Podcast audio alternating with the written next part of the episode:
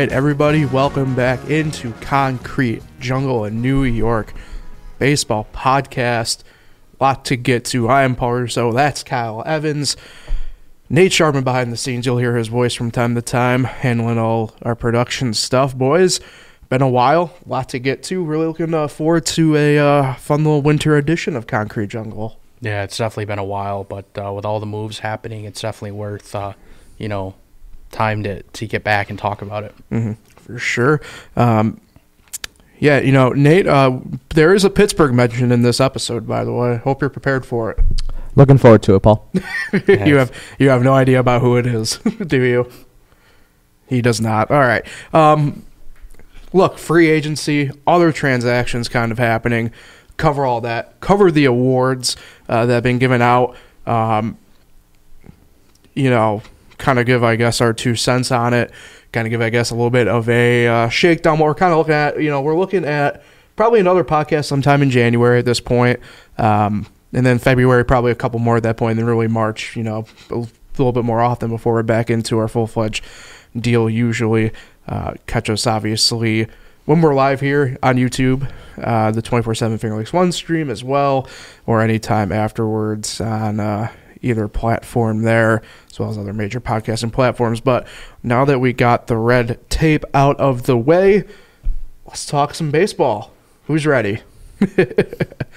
uh, let's start with the Yankees, obviously, uh, for for at least us up here.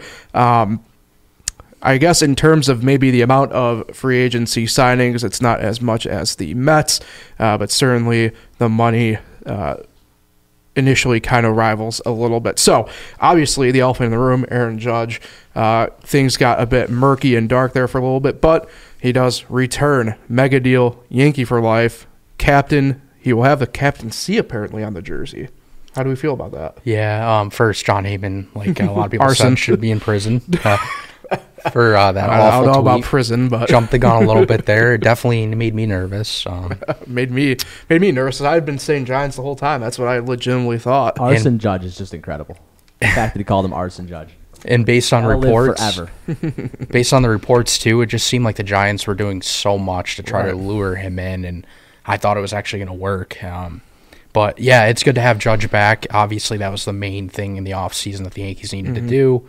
Um, I'm not. I, I don't expect him to have the same type of season that he just came right. off from, but still having his bat in the lineup and his defense every night is uh, pretty huge. Yeah, Judge deal, mega deal, right? Nine years, three hundred sixty million dollars. That's an average annual value of forty million on the books. Um, look, I mean, this is a guy that um, I feel like with the Yankees, we've as a team kind of been I wouldn't say a ship lost at sea necessarily in the locker room. I think a lot of people really wanted Brett Gardner to kind of step up and be that next man up from Jeter, and it just never happened. Uh, but Judge certainly goes about a little bit differently than Jeter. I'd say he's a little bit more, I'd call it charismatic, even with his teammates, as opposed to what Jeter was. Um, and certainly he look he's the voice of the locker room. He commands the locker room. And i think this deal like i said I, it locks him in yankee forever right? Uh, for better or worse because that's an albatross of a contract to try and unload if it were ever to come to that case. Um, so he's locked in. And at this point and we'll get to one signing that occurred before and another one that occurred after here in a second. To me now um, there are obviously spots the team needs to improve upon, but to me, a lot of it now is just icing on the cake. The fact that the Judge deal got done. Yeah. Um, also, I think we should shout out Hal Steinbrenner yeah. for picking up the phone and uh, actually getting this deal done. A guy, a guy who we have been very critical of, to be to be quite honest. Yeah, because it, it really seriously does sound like Cashman was only going to give him eight years, mm-hmm. and that probably would have set him off to the Giants. Um, so shout out to Hal. I think they said he was in Italy too on vacation. Yeah. Um, so that that was huge. Uh, shout out to Hal yeah. for uh, really bringing him back. Hal in Italy, Judge, who was on his way to Hawaii, stops in San Diego to have a meeting with the Padres on the way there. Talk about international, whatever. Um, didn't really mention it, but it's worth noting the Cashman deal uh, that you bring up, but Cashman does sign back on for four years. Yep. I'd have to imagine that there's probably a lot of caveats there to to have him, whether it's be buyouts, opt outs on both ends, stuff like that. Because the fact of the matter is, and we we like I said, we're crit- we've been critical of both really, but the fact that Hal was the one who got on the horn in order to shore up this Aaron Judge deal, that's kind of startling to me. The fact that days before Cashman's announced that he got a, a new deal for four more years. And I'm sure him and uh, Hal actually talked about obviously like how much they would give him, how many years. Right. So it's kind of odd that he wasn't going to go one extra year um, you know, and a little bit more money to bring back, you know, a yeah. player that's gonna that means so much to your franchise. Right. So yeah, it was kind of alarming to see that. Speaking of a uh, meaning a lot, one signing that did happen before the Judge signing, and I think was a pretty good indicator of of perhaps where Judge was at least initially leaning, was Anthony Rizzo signs on for a guaranteed two years. There's a third year option that he and the club can opt into, but two years, forty million dollars. Obviously, that's twenty mil for the average annual value. Um, locks in first base for what is going to be at least part one of what I'm going to call the Yankee window at the moment. Um, and a position that, to be honest, the Yankees don't really have any prospects kind of lingering behind at this point at first. So it gives you the veteran guy who, one, enjoys playing in New York, but probably two more importantly, gets along with everybody in the clubhouse pretty good. And uh, look, valuable bat, valuable piece and the money is on par again. Not to kind of bring up a dead horse from the past here, but pretty much on par for what the Dodgers gave Freddie Freeman. Yeah, it was a really good uh, re-signing. I I thought all along that they should have done that move, and I really didn't know who else they could have, you know, possibly signed that would have been right. a better option. I know, I guess they could have looked in the trade market, but I mean, what are you really going to find? And you're probably going to give up a lot. So I think the best yeah. thing was just to re-sign Rizzo, and they did that. And uh, they did. There was one possible cheaper option um, you know, Jose Abreu would have been equal, if not more, money. Obviously, he signed with Houston. Uh, Josh Bell would have been a cheaper option. He signed on, actually, I believe it was the day after Judge signed with Cleveland for a two year deal, which is actually a sneaky good deal for Cleveland and him, actually, to be honest. But uh, to me, Rizzo was the way to go. Guy who knows what to do in a big market, and a guy who, like like I said, been in the clubhouse, knows the guys, knows the ins and outs. Um, speaking of guys returning, Tommy Kahnle two year deal, $11.5 million, 5.75 million on the average annual value. Uh, I found this deal interesting. I'm a big Kahnle guy. Um, I think when he's on, he's borderline top five in the league with his stuff sometimes. Um, that being said, obviously, last year started on the IL, coming off injury, comes back with the Dodgers for a little bit. Really looked pretty on until he got dinged up again. Uh, but like I said, caught me off guard because this was a guy who, when he left New York, was not thrilled with the Yankees the way he was treated, and I don't blame him. Uh, but this is a guy who this shores up the back of the bullpen, you know, going forward. Uh, you know, obviously the Yankees probably not going to bring back Chapman. Um, you kind of have your closer still in mind with Clay Holmes. I think it will be him his more or less to technically lose in spring training and the beginning of the season. Uh, but that being said, you know, I think Saga probably has an opportunity to go ahead at it. And I think, you know, if push comes to shove, I think Kahnle could be a guy as well that you could see in the ninth inning of a ball game. Yeah, I really like the move. Um, I obviously think he's a better option than Miguel Castro was. Right. And we'll um, touch on him obviously in a second. And um, if you if you guys have Twitch, you can obviously watch Tommy Kahnle. Mm-hmm. He's been talking about his deal a lot lately. I've been watching. He says that this is the best he's felt since 2019. Um, he's excited to be back. He never thought he would be back.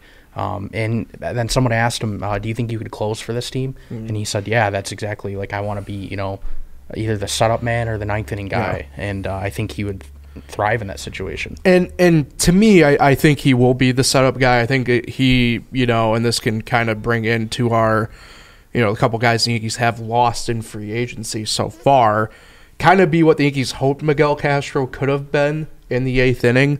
Um, again, like I said, I mean, you have other guys vying for positions back there. Saga comes to mind. Uh, it's going to be interesting to see kind of what they do with Michael King when he comes back. Um, Although I, I think I picture more King kind of filling into a Chad Greenish role, kind of being the first man out of the bullpen and can go, you know, a number of innings if necessary type deal, which is kind of what he did anyway. So, yeah, I mean, I, I'm a big fan of this. I, I think it shores up that back end of the bullpen, like I said, in the way that um, you know few relievers really on the market kind of can yeah. at this point. Uh, my one take on the Yankees is obviously those three moves are yeah. really good. But aside from Kahnle, um, they're pretty much bring they brought back two players that they had last year. Mm-hmm. So really, I think there's still work to be done. They're, yeah. They haven't really improved much other than you know helping or getting their bullpen a little stronger. Yeah, and I mean obviously you know Carlos Rodon's the next big target I'd say for New York. Um, I I I personally speaking, I have a hard time believing Rodon doesn't go to New York. I wouldn't be surprised if he doesn't. Obviously, the sports happen. But the mutual interest between both is there. I think a lot of it comes down to de- details at this point. Yeah, and so many people keep talking about it, like big reporters. Mm-hmm. Um, and then there's a bunch of clips. Um, I, I, saw that he was on CC's podcast. Yeah, he was on R2C2 uh, like, uh, last, last offseason. Yeah. yeah. and he said he would, you know, basically love to be a Yankee, and mm-hmm. I think he, I think he would pitch well in the big right. market. So we mentioned uh, a couple of players the Yankees have lost in free agency so far. We'll start with Miguel Castro. It's a little bit of a lesser one. He signed a one-year, three and a half million dollar deal with Arizona. Um, you know, in baseball, any arm is a tough one to lose in the bullpen. Uh, you probably won't lose too much sleep in the fact that it was Castro. He walked, but look, he was a guy that the Yankees traded Joely Rodriguez for, and we'll talk about him in a few minutes as well. Oddly enough, but um, hope to kind of shore up the back of the bullpen. Didn't go as well as you'd hoped. Um, and, and now really was just a one year kind of rental deal and he's on his way. But it's not that big of a hit in the checkbook if if you look at it that way. You know, three and a half million for him. Probably what the Yankees probably would have had to pay anyway, but one year deal he can go and he's going on more or less a prove it deal for himself, in my opinion, in Arizona. Yeah, he. I mean, he. I think he performed better than uh, Rodriguez would have um, mm-hmm. performed, but I mean, I don't think it's really that big of a loss right. to lose him. Um, I I like him though. I hope he does well in Arizona. Yeah. Um, but yeah, uh, getting Kahnle um, and losing him, I think, is a big move. Now, to me, this one is a, definitely a bigger hit to the Yankees. Jameson Taillon signs a four-year, $68 million deal with the Cubs, 17 million on the average annual value. If that's what it would have taken, I kind of wonder if the Yankees were in it at all. Uh, because to me, and I know a lot of people probably disagree with me here, but man, outside of Cole, and really to be fair to Taillon, for the better part of the year, he might have been more consistent than Cole a lot of the different a lot of times. And this one to me is just a hard, hard pill to swallow. Taillon's just a workhorse, goes out there, does a job, and for 17 million a year, I, I kind of feel like the Yankees could have gotten something done. Yeah, the team's record when he pitched was I remember it was really good. It was I think it was maybe even better than Gerrit Cole. He yeah. always gave he always had them in the game, always gave them a chance to win. Um, and then a lot of people are pointing out like why didn't they at least offer him the qualifying offer? Right, right. Um, but yeah, I agree. If they don't get Rodon, then uh, that's that's kind of a mistake there by not right. bringing Taillon back. Right now, the Yankees have been involved in some discussions with like the Marlins again over like a guy like Pablo Sanchez, and I just I don't know. I, I, just I don't know. I like Pablo. I think think if the Yankees do trade for him, I, I wouldn't be upset. But um, I think there's a little bit of known commodity factor with Taillon there that uh, just a harder pill to swallow. Yeah, and we just don't know what uh, Frankie Montas is going to do when right. he's healthy. I mean, um, I don't think he's a number two, no. but I do think he can pitch better Why, than he did last year. I think the two at the moment, and this is looking at without Rodon, obviously. I think the two at the moment still locked up to be Nestor at yeah. this point. And 73. Yeah. Yep, I agree. So uh, the Yankees, uh, compared to the Mets, the, the Yankees have not done a ton, and this also includes in my other transaction category here. Uh, Yankees have claimed right-handed pitcher Junior Fernandez off waivers from the Pirates. Um, bit of a reclamation project here for Blake. Uh, should he sign back on, he's technically a free agent. Yeah. Uh, but um, I haven't really seen any indications saying he's not going to come back. But uh, anyway, Fernandez, um, really good guy. A lot of people compare him to, uh, and actually aware to where Effross was in a way, uh, in going into really two technically off seasons ago, where there's a lot there, just a bit of a loose cannon, and if there's a guy to figure out, it's probably going to be Matt Blake. Uh, Yankees also selected contracts of right-handed pitchers Randy Vasquez, Jhony Brito, Jimmy Cordero, and left-hand pitcher Matt Krook from their minor league system. They're all up on the 40-man roster now. So yeah, and those moves were made because they could have lost. I think right. some of them in the Rule Five draft. Yep. Yeah. Uh, I kind of left a lot of the Rule Five stuff off the radar here for this podcast, only because. Um, for the most part, Rule Five this year was overall kind of quiet. Yeah. Uh, there were selections made really across the MLB, but nothing really in the first few rounds that made you really jump out.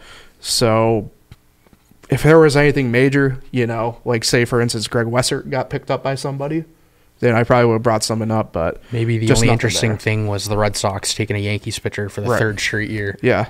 Um, so I don't know who the guy was, but probably nothing big. Well, hopefully, he doesn't turn into Garrett Whitlock. yeah. So let's move on to the Mets and their free agency. They have been beyond active. Um, we'll start with the guys that they have brought back on returning deals. Outfielder Brandon Nimmo, eight-year deal, 162 million dollars, uh, 20 and a quarter million on the average annual value. To me, slam dunk home run deal. Uh, obviously, look, Nimmo's not Aaron Judge, but Nimmo is by far, in a way, one of the more quality outfielders in the league. Great bat.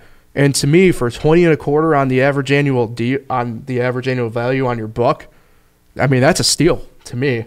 It really is. And the fact of the matter is, I feel like Nimmo probably could have gone and gotten a little bit more money somewhere, but he probably, but what you know, Steve Cohen probably did was gave him a couple extra years on the deal, and you know, you talk about Judge is a Yankee forever now. I, Nimmo's probably a Met forever. Yeah, and that's if, a great, great thing. Yeah, and if I'm Nimmo, I'm definitely taking a little less money uh, based right. on what Steve Cohen's doing with this team. Yeah. Um, this team is ready to win, and this team, I think, is going to win a lot of games with uh, the additions that they brought in. Yeah, I mean, the Mets have, like I said, to me, they, they've won winter so far.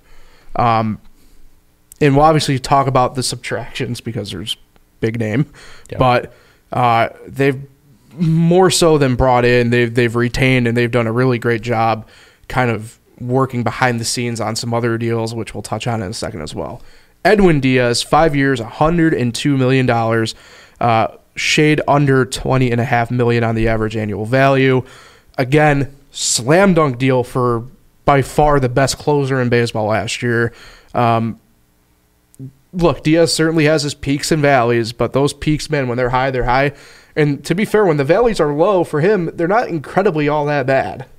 Yeah, I agree. Um, more times than not, he's pretty much on every night, and his strikeout rate was wasn't it like a, a record breaking? Right. Yeah. Um. So yeah, there was I if I was Steve Cohen right when the offseason started, I would have been very confident with bringing him back. Um, mm-hmm. and uh, of course, it didn't take long for them to bring him back. I think it was wasn't it even before the winter meetings? They, yeah, it was. I mean, it, his deal was kind of in the way Rizzo's deal was, where it was within the, really the first couple days that they got it done. Yeah. After qualifying offers were offered, and obviously he wants to be there, and he knows you know this team is right. you know win now mode. And, so. and to me, that's the big thing, right, with the Mets. Um, I, I kind of mentioned it actually to Josh a little bit today on on on Finger Lakes today. The past fifteen years, really, I guess it kind of just goes back maybe even deeper technically, but the Mets have been a team that we just meme. Yeah, like batting out of order and that kind of stuff. Right. But for the first time, I mean, to me anyway, speaking, Diaz was a team outsider, right? They went out part of a trade. And really, to be fair, was not the key piece to the trade in all fairness.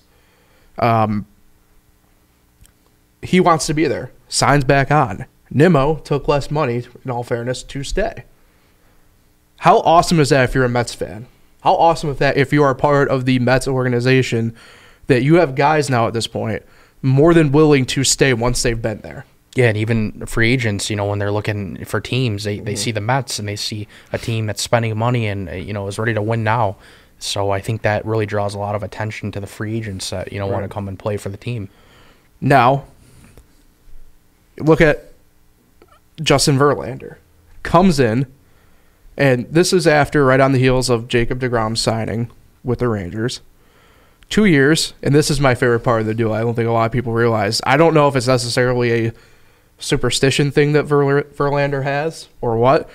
Verlander's contract is two years, eighty-six million six hundred sixty-six thousand six hundred sixty-six dollars. That's kind of uh, interesting.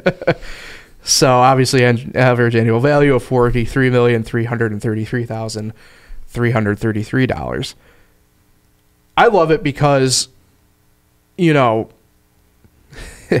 it's tough because I do think it's a little bit of an overpay. Beyond that, anyway, um, but you're not stretching the deal all that far out. I think it's going to be tough for Verlander to replicate what he did this past season. Obviously, age 40, it's a tough, tough spot, but still a quality piece. He replaces DeGrom in a way that I don't think any other pitcher probably could on the market. Not even Rodon. Not even Senga, and we'll talk about Senga anyway here in a minute. But you get Verlander in, he's with Scherzer again. They're both very good with each other. And to me, this is a sign that the Mets are going to go for within the next couple years. And if Verlander does decide decide to call it quits in two years, that's fine because your prospects that you have behind him now at this point should be more than re- ready to go. Uh, the Mets, the beauty about this deal compared to say like the Yankees with Rizzo in a way, is the Mets do have those pitching prospects on the horizon. You know, Jose Butto, you, we'll probably actually see him in the major leagues more often than we did this past year. But he should be more ready, ready to go in two years. And you have a couple guys that were in Brooklyn and trickled up to Binghamton this by the end of the year that should be more than ready to go as well at that point. Yeah, I thought they overpaid for Verlander for a little, like a little, a little too much, but obviously that was needed to bring him in. Mm-hmm. Um, and like you said, I don't think there was a guy that could have replaced Degrom like Verlander can, even though it is a shorter term deal. Um, but they needed a top, another top guy in the rotation, and yeah. he's going to fill that perfectly as long as he stays healthy, and you know he kind of performs um, still the same, even yeah. though he's getting older. But it was a, I think it was a really good move, and I think uh, he's going to probably pitch well in New York. So a couple of smaller deals. Jose Quintana, nice reclamation year for him, and he gets paid two years, twenty six million dollars, thirteen mil a year. And David Robertson, another really great year for him, reclamation wise, coming off a Tommy John one year and $10 million for him. Great deals for the Mets. They're very payroll friendly overall. Quintana you know, becomes your lefty in the rotation, really. Probably fourth spot, I'd assume. Probably maybe actually fifth, to be fair. You know, when you look at it, because you have Verlander, well, you have Scherzer one, Verlander two, presumably Senga goes three, and then I would probably assume Carrasco four, and then him fifth. And then Robertson is a great piece, becomes more than likely your seventh slash eighth inning guy, replaces what Ottavino was. Um, should he decide not to resign? I know there was a deal on the table at one point. I don't know where that stands right now. But either way, certainly probably takes the spot of whether it was Trevor May or or Ottavino. And it's just a quality veteran arm who has played in New York before, obviously. So he understands the pressures of being at least within the city media market and is a good veteran presence within that clubhouse, which, you know, we again mentioned collectively they're still a pretty youngish unit. Yeah, that was I, I like the move a lot for that team. Um, I'm just still kind of thinking back to uh, this past year's trade deadline. Mm-hmm. Like the Mets are all in right now. They're grabbing relievers, they're grabbing starters. You know, I just don't get why they didn't make a trade for a reliever um, at the midway point last season. Um, I just I just think they would have been better down the stretch with mm. a guy like Robertson. And I mean, now that they got him, that's good. But yeah. I just think back to that trade deadline that they they weren't really. Yeah, I mean, it, it's tough. I think they picked the wrong Cub reliever to go after, and, and Mychal Givens, and, and it happens. I mean, you. I'm wondering if that postseason performance kind of you know told Steve Cohen like, yeah, let's just yeah. go all in now. And obviously, I know Nate uh, has put him up there, but Kodai Senga, five years, $75 million, 15 million average. Uh, and obviously, part of that, too, is, is, uh, is the posting fee as well in that deal. So it's a great deal for the Mets. This is a guy who has certainly had beyond nasty stuff as you can see from these World Baseball Classic highlights uh, from the last time around. Yeah, he's got guys shaking their heads. right. I mean, he's got his the go-to pitch and I hate how we kind of do this in a way with specifically Japanese pitchers, but it's a forkball, but it's kind of beyond that. It it almost knuckles a lot, and a lot of people have called it the the the gyro fork, hero fork, super fork, but man, is he good! And what a grab for the Mets. Yeah, I don't know too much about him, but um, I think based on some videos that I've saw, uh, he's got some good stuff, and um, I think he should probably perform pretty well. Um, I mean, he's faced MLB hitters before, mm-hmm. and he's he has the stuff to. I think he has. What does he throw like a hundred mile per hour fastball? Yeah, yeah, it's up there. Yeah, so yeah, he's got really uh, powerful stuff. Um, I think he'll fit in nicely. Yeah, he, you know, you can kind of tell from the highlights. I mean, it's just he's not exactly like the biggest dude in the world, but he does great stuff with his lower half of the body. And as a pitcher, I mean, that's pretty key. Um, so let's address, I guess, the other elephant in the room here and address some of the players lost for the Mets, and the headliner being Jacob DeGrom, signed a five-year deal, 185 million dollars, 37 million on average with the Rangers. Um, can't, I guess, fault maybe necessarily the Mets for just kind of letting him walk. Uh, five years is deep for DeGrom, a guy who has had known health issues. Um, and probably, my understanding was the Mets were probably about 20 ish collective million off on the deal. So DeGrom was more than willing to walk. It sounds like he had been more than willing to walk for quite some time. Yeah, I thought I read something. I don't know where it was from. Maybe it wasn't too reliable, but there might have been some clubhouse issues with him, mm. him not talking to players or something. I read. Um, obviously, it might have been you know not a true article, but I'd have mm-hmm. to go mm-hmm. back and kind of find it. But if that is true, uh, yeah, I think the Mets did a did the right decision to move on from him. They don't need guys like that in the clubhouse that don't really you know want to be there.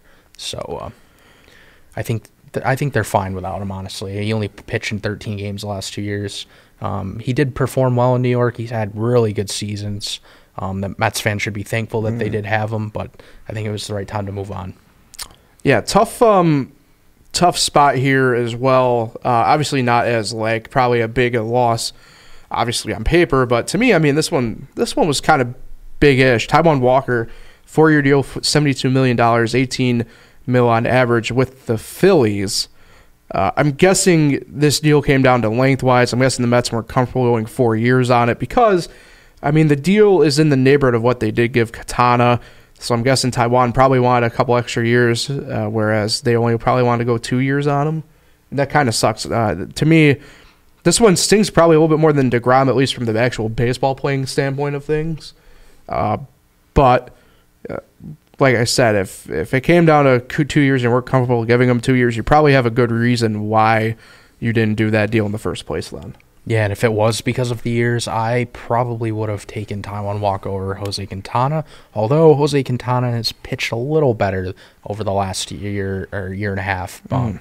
But yeah, if if Walker would have accepted a two year deal, I would definitely would have went him. Yeah and a couple smaller ones. Trevor Williams, two-year deal, thirteen million dollars, six and a half on average to Washington. And then Joely Rodriguez, a one-year, two million dollar deal with Boston. So, uh, you know, Joely ended up being a, a, decently big piece for the Mets at certain points through the summer. And same with Trevor Williams. He had 30 appearances total on the year. Was used as both a six starter and a stretch guy. Uh, so both guys obviously on their way. Joely was a one-year rental. Trevor Williams kind of came in on a prove it deal, proved it, and he's uh, going and getting paid. Yeah, he had a pretty solid year from what I remember. Mm-hmm. Um, like you said, they used him in a lot of different spots, and if I do remember, he was kind of up and down a little bit at times. Yeah. So yeah, um, but with his performance, he definitely deserves a contract like that, and hopefully he does well in yeah. Washington. So a couple other, uh, actually, it's more than just a couple. It's a few other transactions for the Mets here to cover. Uh, two of these names on this what I'm about to say, they were already there, obviously, but they elected free agency, uh, but signed back on for a little bit extra money. Sean Reid-Foley, Tommy Hunter, they're back, obviously, with the Mets last year, but they're signed back on to minor league contracts. They joined free agents Jimmy Yacabonis, Denyi Reyes, Edgar Moreta, and Zach Muckenhirn uh, on minor league deals. Expect to see pretty much all of them in some form in spring training. Um, claimed right-handed pitchers Stephen Riding and Zach Greene off waivers from the Yankees. Brutal. Yeah, brutal. tough. As well as left-hand pitcher Tyler, or yep, Tyler, uh, or Taylor rather, Saucedo from Toronto. Acquired a former top prospect in Brooks Raley from. That Tampa was a good Bay. move, I yeah. think. Yeah, your so, new lefty specialist. Uh, mm-hmm. I think he's better than Joely Rodriguez yeah. was. Um, so good trade for uh, Steve Cohen. And I would the say Mets. the ceiling is the roof. And they made two deals separately with Miami. First was uh, getting right hand pitchers uh, Elieser Hernandez and Jeff Brigham from Miami. Hernandez is going to be in contention probably really for a spot in the rotation slash long relief, uh, and Brigham will certainly find a spot in the bullpen. And then in a separate deal, they sent outfielder Jake Mangum, former top prospect, to Miami. That was tough. Yeah. That was uh, that was a part of the player to be named later. I saw. Um, was that trade? So I thought it was a separate one. Yeah, that's interesting. Frank flipped out about it from. Barstool. He's of course, like, that's the worst trade ever. Well, it's also probably has to do with Rule Five because it was before Rule Five. So. And but some of these other guys on, on here that I that you just mentioned, I think um definitely going to help Syracuse. Yeah. You know, with their depth. Um, they kind of struggled with that. Remember, they were right. signing anyone at the end of the year, yeah. trying to um, bring in starters. But yeah, I think there's some good names on here that they brought yeah. back. And, and obviously, with Syracuse, we'll talk about them here in a few minutes. So, all right, let's move on to the award season at the big league level for the Yankees and the Mets. Uh, a lot of people in New York bringing home some sort of honor. Uh, start with the Yankees. Aaron Judge, first team All MLB, MVP, Hank Aaron Award, Silver Slugger, and Player's Choice. You want to talk about racking up the hardware? Judge did it. yeah, he, he earned a lot of awards. Um, but deserved he deserved it all. Um, obviously, we knew he was going to win MVP. I think people that were kind of questioning it down the stretch you know, figured out that he was the MVP. I mean, look at his season. It's not to, I don't think it's going to happen again. And if it does, it's going to be a long time mm-hmm. from now. Um, just an incredible uh, season. Other than that, a couple of Yankees, excuse me, individually won awards. Jose Trevino, Gold Glove at catcher, but brought home the American League Platinum Glove. Platinum goes to just overall the best fielder in the game. Uh, kudos to Jose. This was a guy who the Yankees brought in, thought everybody thought was just going to be the backup piece, ends up pretty much taking over the starting job, and it's his judge to lose or his job to lose here on out. So great to see. Also, home hometown guy, it really great guy overall too. So just really awesome to see him get rewarded for his hard work. Yeah, and the fans obviously love him. You know, they have a little chant in the stadium, Jose. Mm-hmm. You know, when he gets a hit or something. Um, but yeah, just a, gr- great season for him and a great story. I mean, he, even the trade that the Yankees got him, and it didn't happen until spring training of last year. Yeah, it was kind of a late deal because um, Ben Rortvedt, you know, mm. he couldn't get anything out of him. So I think that I'm still not convinced is real. Yeah, so that trade actually turned into a big deal. Yeah, and then with Higashioka, you know, he struggled in the first half or so year. Um, I think that was a big move for them to get him. Mm. DJ LeMahieu took home the first ever Gold Glove for a utility position, and the Yankees actually won the team Gold Glove for being the best fielding team, which is interesting to me given the fact that, uh, you know, they only really had two positions out there, and the, I believe the Guardians took home the most individual positions. So, uh, really awesome to see. I guess uh, the Yankees, you know, kind of hold down the field after we kind of thought that they weren't all year at certain points. So, kudos to them. The Mets, on the other hand, uh, tied for second with most individuals receiving awards, and they're all kind of spread out and sporadic. But uh, really, the main headliner here is Edwin Diaz, first team All MLB and the NL reliever of the year, and justifiably so. Uh, to me, he was by far the best reliever of the year anyway in the whole league, uh, from top to bottom, and um, more than deserved the first team recognition. Yeah, he definitely deserved it. Like I said earlier, I think it was a record-breaking um, strikeout per nine innings. Yeah. Uh, pretty record. sure it was two for three. Yeah, he he just had incredible numbers, uh, numbers that sometimes I looked at and I was like, how is this even possible? Right. Because he had like like double the amount of strikeouts in one inning. It was just like crazy. Francisco Lindor and Max Scherzer both made the second team All MLB. Obviously, Lindor at shortstop and Scherzer as a starter. Um, kind of surprised me a little bit with Lindor, I think, a little bit. Uh, but, you know, you look at what he did this year was a really quietly great year. Did not get the recognition overall he probably deserved. And uh, hopefully the second team kind of brings that more to the forefront of what he did this year. And obviously, Scherzer missed a good chunk of the year, obviously, but man, when he was on, he was on. Yeah, um, for Lindor, I think right, it was probably his best season in New York. Yeah, um, like you said, I think he's uh, he had a pretty underrated season. He was a big part of that lineup. Um, when him and Alonso were clicking, that lineup was pretty was pretty good. Mm-hmm. Jeff McNeil, Silver Slugger at second base, gave it the official uh, position there, even though he kind of played a couple different spots throughout the year. And Buck Showalter made history winning NL Manager of the Year this year. Why you may be wondering is a history. Fourth time he's won the award each in a different decade and each with a different team. Crazy. Pretty impressive. Yeah. So kudos to the Mets there. Um, any any maybe surprises overall to you that kind of popped out even throughout the whole league? For me, I was kind of surprised that Jose Ramirez wasn't getting a lot of as much love as I thought he was going to. But yeah, I feel like though that's kind of always like that, right? I mean, yeah. maybe it's just because of the team he, he plays for. But yeah, that guy is really good, and I think he's underrated. And a lot mm. of people don't really like. Maybe they don't watch him enough. Maybe that's why. Okay. Um, there's some players in the league that I think a lot of people don't either watch enough. Maybe because they're on the West Coast or mm. stuff like that. But yeah, I agree with that for sure. Yeah. So, all right. Before we get out here, we do have to talk about our beloved Red Wings and S Mets. Um, they aren't. You know, the big league teams aren't the only teams having to make moves. You know, the minor league squads do as well. Yep. Uh, so, a couple familiar names in Rochester. Jackson Tetreault, he's back. Minor league deal and assigned to Rochester. But Sean Doolittle signed a minor league deal with Washington. He's been outrighted to Rochester.